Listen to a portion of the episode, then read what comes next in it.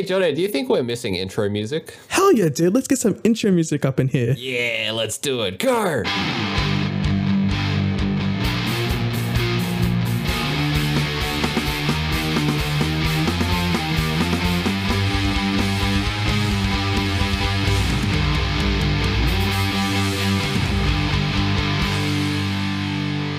Hello and welcome back to the podcast. I am your host, Jonathan, and I'm joined by my co host, Evan. Hey, I'm Evan. Guys, you better put on your psychological thinking caps. We're going to do Sigmund Freud proud today by talking about. Pavlovian conditioning and other operant conditioning. yeah, uh, just conditioning in general, but you know, they're, they're psychological related things which I will say we are very qualified to speak on. Who's Sigmund Freud? He, he's like the forefather of psychiatry and study of the human mind. Okay, I thought it was someone completely completely different, but we'll just. Well, who, who did you think it was? like, do you know the dude that makes music? Um, like Mozart, it's like one of those dudes. It just sounds like the type of name. That's fun. I don't know. Yeah, no, fair enough. Okay, we're, we're going. We're going. We've already gotten off track. It's, okay, so let's get straight to it. So pretty much, we're going to talk about Pavlovian conditioning and operant conditioning, which are two psychological effects. Um, and it's essentially a, a behavior that we have. So, for Pavlovian conditioning, it's essentially when you induce a response um, through repetitive exposure to a stimulus. This comes from uh, Ivan Pavlov's experiments um, with his dogs, the Pavlov's dogs, if you may have heard of them. Um, this is not to be confused with Igor Pavlov, the founder of 7-Zip. Very similar names, though. so pretty much, um, Ivan did these experiments with his dogs, in which he would give them food, and he, or there'll be a bell rung beforehand. So eventually, the dogs were conditioned to respond to the bell ringing. Exactly, and so it pretty much made it so every time he would ring the bell, he would give them food, and then in the future, if he were to ring the bell and not give them food, they would still like salivate and be expecting the treat, right? So yeah. they've been conditioned when they hear that bell to want food which is in itself is like it's pretty crazy and i think it's something that i guess now you could if you really thought long and hard about something like this, you could probably be like, "Hey, it's crazy that when I'm when I'm doing this, like say for example, if you like if you see food and you smell food and you salivate when you see or smell food, but then if the food's not there and you just smell it and you start to like salivate, you're like, "Oh man." Even like visual stimulus, if you just see food on the TV or something, you're saying, "Oh man, that looks good." That's part of it. That's that's kind of why as well. I can't watch cooking shows because I it, you don't get to eat it or smell it or anything. You're just watching watching them make it. You're sitting there like a it's sucker. Torturous. actually, um, actually, one thing with this is that you, well, we, we, we all mentioned food, but it the idea is is that it's tied to a biologically like in like exciting stimulus. So like something like food or anything that you inherent like innately want. Yeah, exactly. But that said, it doesn't always have to relate to something that is good. And a good example of this is from the book A Clockwork Orange, and probably known from the, the Stanley Kubrick movie. Uh, they use something called the Ludovico technique, and I'm sure this is something that a lot of people have seen parodied in other like pieces of media as well, where it's somebody who's hooked up to a machine that like holds their eyes open and they're forced to watch all these uh, graphic. Um, sort of videos and things. And what happens in the book is he's fed something that makes him really nauseous. And so he's forced to watch these things. And this conditions him in the future to not be violent because he's watched all these violent things and now he associates it with he associates it with that um, feeling of nausea. And so it can be used in like a negative connotation as well. And and yeah, it's it's it's not I guess in that way it's like weapon. No, I don't say weaponized, but it's used with like direct. Well, obviously that's a really extreme example of it. but it's it's something that just it happens naturally. Like it just happens in multiple ways throughout like one's like your lifetime. Like it'll be, if whether or not it's intentional or not, it's just something that we can't avoid. It just it's it's natural. In, in saying that, there are situations where this reaction is not ideal. So, for example, when uh, if you want to take drugs or uh, partake in certain addictive behaviors, uh, you can end up conditioning yourself to feel and experience the sensations of having the drug. Um, even if you're in the same location, wearing the same clothes, with the same people, or anything that sort of ties you to that behavior you partook in if it was repetitive and consistent. For an example, um, a lot of people when they when they go to a location they used to smoke at, like a after like a, a work smoke break location, they'll get their cravings and their withdrawal symptoms like skyrocket because their brain is when they go there, their brain's like, you always smoke when you go here. You have to smoke now. And so it's really difficult for people trying to recover from addiction to break away if they're in the same routine, the same lifestyle that they were previously in. Um, and yeah, it's like it all happens to everything, even with alcohol. It's like it's a thing that it happens in social events when people, if they drink in social certain social situations, that they'll they'll feel the same way and have those withdrawal symptoms come about again. And that can be detrimental, right? It can ruin your like recovery if you're recovering from addiction. It's it's a dangerous thing. Yeah, for sure. Um, and this is like distinct from it being the actual chemical addiction that these people have. It's sort of just a trigger that sort of feeds back into memories of that. So it's not directly the um, addiction. But yeah, that's that's Pavlovian conditioning. It's and there's a, and there's a lot more detail to it than what we could ever go into. I, I think we gave pretty extreme examples, but we're talking about like our own personal experiences a little bit after. But I'm sure these sorts of things they are pretty ubiquitous in our own lives, and there would be like a lot of manifestations of them, even if they're really small, that you'd never think about. It's sort of just something you take for granted, and like is something you interact with on every day. Yeah, yeah, and it's like, and and for the most part, it doesn't it can be just a conditioning that like once it's gone, maybe it does nothing. You're just like, oh, I used to, I'm expecting this or that or whatever. You might notice it, or you might not notice it. Um, Evan, would you like to tell us about operant conditioning? Yes. So, on the converse to Pavlovian conditioning, operant conditioning is instead of Pavlovian conditioning, where the stimulus becomes bef- comes before, right? So, like you hear the bell ring and then you want to do something. So, operant conditioning is where the stimulus comes after. So, what that means is it could relate to something as it could be like either positive or negative reinforcement of a certain behavior. So, like either, you know, being rewarded with something or being punished. The main theory of this came from a guy called Skinner, and he made something called the Skinner box.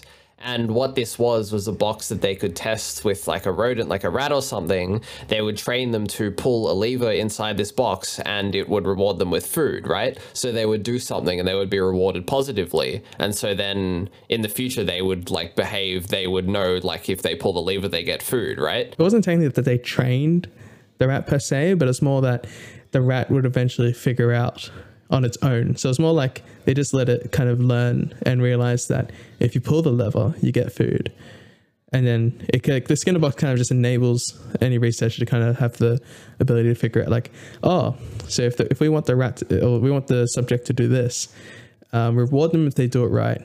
But then also if they miss it or they don't do it correctly, then punish them. Well, sort of, yeah. Well, the idea of it is it's yeah, it's an enclosed box that you can easily see these effects from. So that that's sort of like where it's come from, but it applies to humans as well, and this probably crops up in a lot of places in real life as well. So one main um, part of it is I would say it gets used for like malicious intent quite a bit in things like a lot of the media that you would look at. So Netflix or YouTube, for example, they have a specific algorithm that's designed to continue to recommend you more shows based on what you've watched, right? So it wants to keep like they they the point of these platforms is they want to keep you on there and keep you watching things. So it sort of just gets into a loop of you know, you're there and like you watch a show and so it'll like sort of reinforce that behavior by recommending you more shows and like getting you to stay there. And this is done in games a lot as well. They just have gameplay loops that are like, you know, you do this and you get XP and that's good. So like you get to progress in the game and so you want to keep doing that and it keeps going. Um, it's also uh, like one thing as well is that most people experience this kind of effect in a more like kind of stand way from just like being raised. When your parents tell you, "Oh, do this," and you don't do it, and then they they, they either reprimand you or whatever. It's like just in that kind of relationship that's in self, it will lend itself to kind of operant conditioning. Oh, or it could be like through experience. Like if you touch a stovetop and it's hot, you get burned, right? And it hmm. hurts. Mm. So you'll know in the future not to touch yeah. a stovetop. So so it's very much like it's ingrained in like how we learn things and it, it's it's a very important like kind of um, conditioning behavior but also to the end like Evan was mentioning, that it, it has it has and does get used in a way in kind of the marketing material that we're exposed to and the things that we see on the, in the internet in the modern day. And I think that if we haven't already scratched the surface, we're like digging, like as as as like a collective society of knowledge we're digging way deep into the potential that utilizing effects and like human aspects like these can give for like getting people to do things. Yeah, for sure. Um, definitely in marketing things as well. I guess that relates to what I was talking about with like uh, video recommendation services, but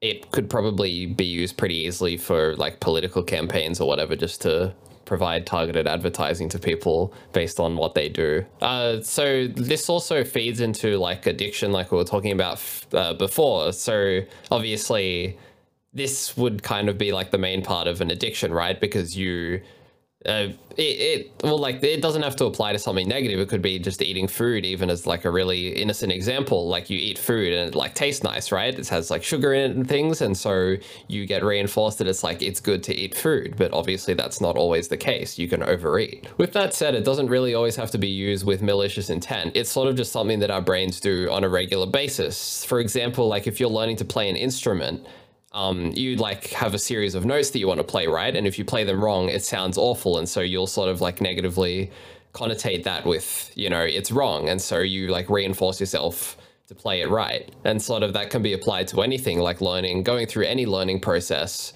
you learn from your mistakes and you get better, right? And actually, I think it actually, another aspect to consider is it comes down to the person on the level of that, how quickly they learn from these kind of um, behaviors, right? So mm-hmm. if you are learning an instrument, like not to like to, to kind of lump them in a group, I guess like hard workers would be able to put more time into something and like really, I guess if they're like considering it in the right way, like reflecting on like what they do and stuff, and be able to like learn more from each like like negative or positive like reaction, right, or like reinforcement.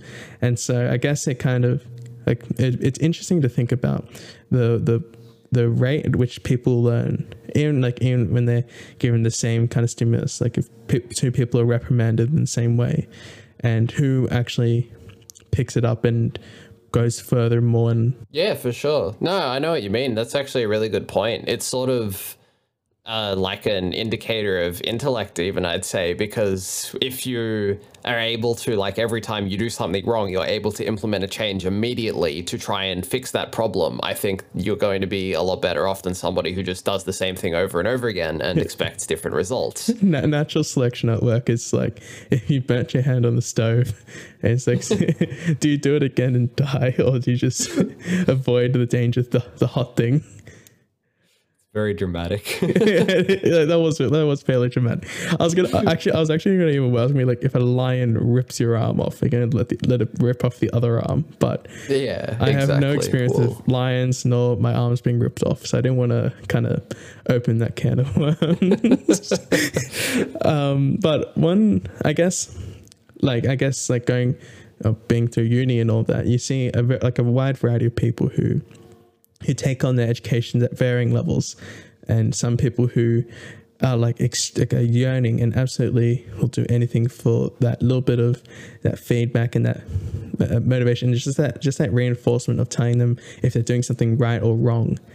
And there's there's some people who just completely just are self motivated and they'll sort of just do things in their own little routine. Oh, so you're saying like the difference between the stimulus coming either from yourself telling you that it's wrong or the stimulus coming from like you asking somebody else if what you did is wrong? Yeah, I don't know if that's like ex- like perfectly pertinent to the to these like, like psychological effects, but I guess like in a way they are. But it's yeah, it's just kind of like what becomes what's the best reinforcement or like what's the best um like well for Pavlovian conditioning. That's I guess it's not really as is relevant because it's more just about the repetition of that stimulus. But in like operant conditioning, it's about that reinforcement and its meaning to you, I guess. So like considering mm-hmm. like what that means to you, like like if if if if it if someone told you you did a bad job, like would you care as much if it came from like your friend or your teacher or versus like some random on the street? Like do you know like do you know what I mean? It's well, yeah, that's I know what you mean. That sort of takes into other factors like what your opinion of the person telling you what you've done or like whether it's good or bad is because you know if you regard their opinion highly obviously it's going to have more of an impact on you whereas i feel like if you yourself are telling you that you've done something wrong or right you truly believe that yeah exactly so it's and and maybe this is a little bit of a tangent. It's thinking about how this kind of like it plays out in your life, I guess, and like obviously like like we mentioned before in the like the dozens of examples that it's you've, you've been conditioned one way or the other through various things, whether it's for the better or for the worse of you as a person, such as learning an instrument or being exposed to certain ads and deciding to buy a product. What what what what best influences us, and what what are the ways that most motivate us to do better? Is that is Yeah, that getting, is that getting a bit Well- too?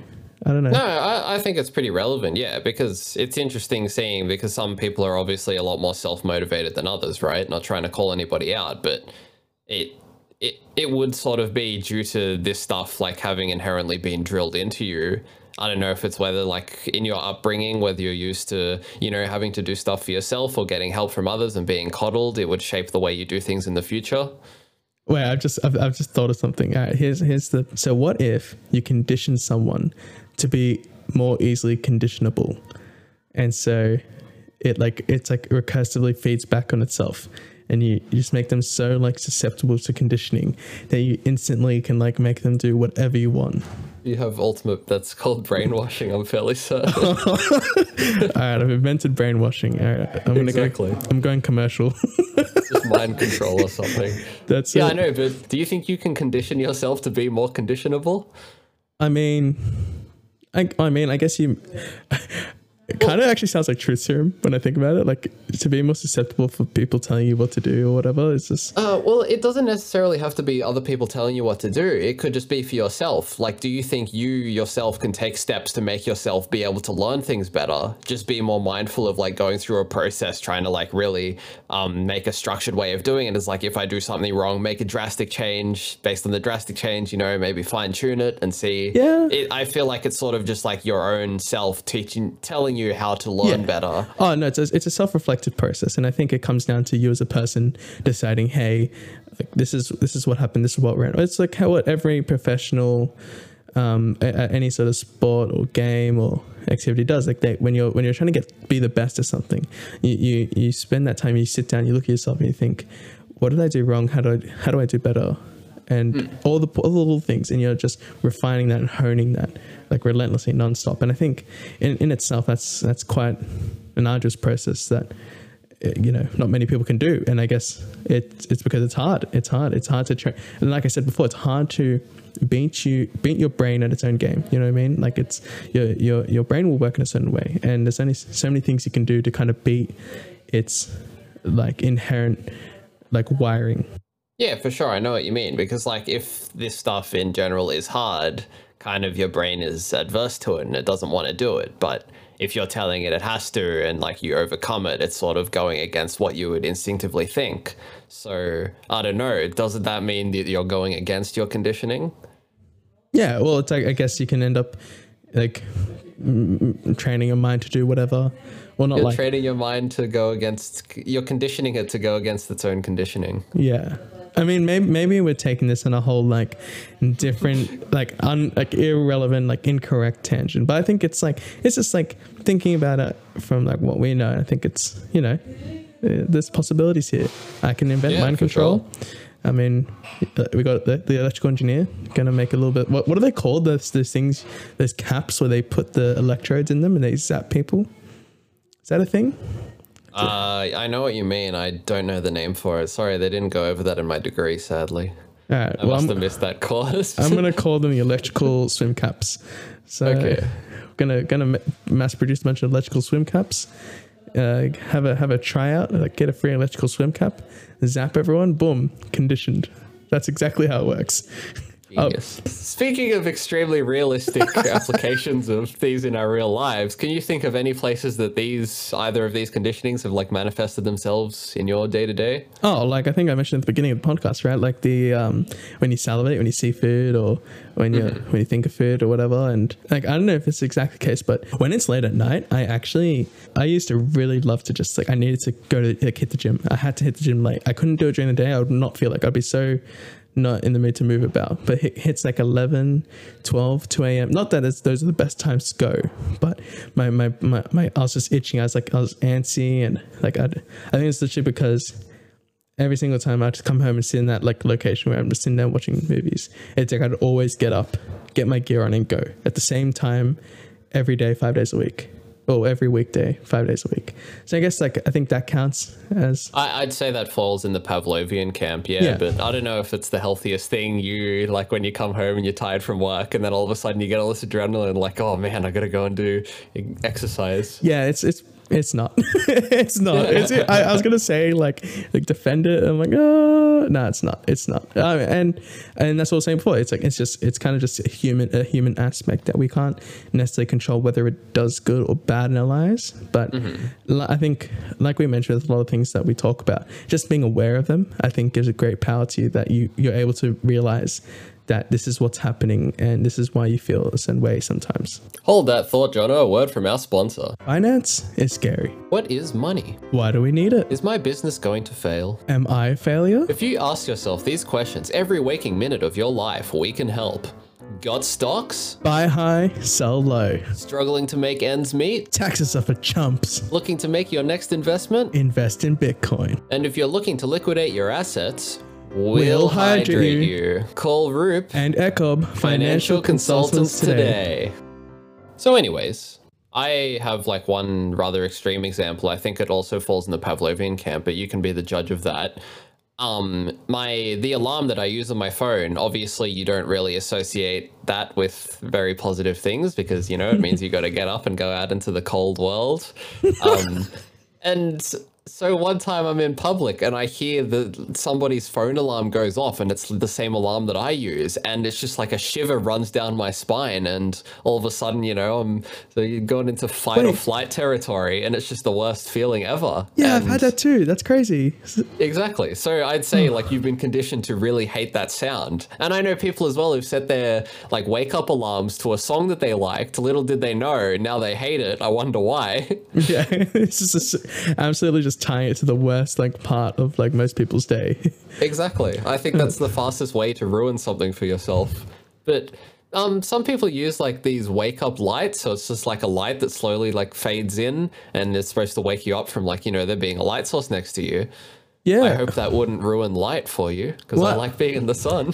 Well, actually, I don't know if it's like what the actually the, the research behind this is, but I noticed that at least on like newer phones, the alarms like they fade in. They don't just go like Oh, instantly. really? Okay. They they they, they then I think I don't know how to describe it musically, but they're they're not sharp notes. They're very it's it's it's it's like So tunes. yeah, you're saying it's like gentle and smooth. Yeah, so it's like oh I kind of feel like that wouldn't really make a difference because there's always going to be. I feel like you're always jolted awake. You go from being not asleep to being fully awake, right? It's No. there's like a distinct point where you become awake. I mean, if we're to talk about sleep and get, go into that path, it's like there's heaps of levels of sleep. It's like it's, it's and I think we could even do a whole episode on sleep. But it's, it's this from what I've uh, va- vaguely remember. It's this you can be in like a deep sleep and this and there's like you, as you kind of hear stimulus outside, out where you like slowly get more and more awake. So it's like when you have that shock, like like someone like claps and like shakes you awake that's when you jump into action. You like you get an adrenaline rush and you're just ready to like charge whoever it is. But then if it's like slowly and lulls you up, then it's like the most kind of quote unquote natural because it's like getting you slow, like not jarring. It's not very jarring. It's not like pushing you out of all those levels of sleep. Okay, interesting. Yeah, I think I think that's all we had to talk about uh, today. Evan, would you like to wrap up? Yeah, yeah, for sure. So hopefully from this you can, you know, figure out why every time you walk into your bathroom you taste toothpaste, I guess. I don't know. It's I hope people aren't doing that. like, you, do you do that? Well, I I don't don't know. Well, like you, you get the smell. I don't know. Do you think like you can get associative smells? Like you walk in a place and you No, you expect to can, smell. but I don't.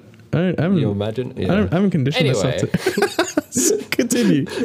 This has been a little derivative. I hope you've derived a little enjoyment from this podcast. Uh, I've been Evan. And I've been Jono. Bye.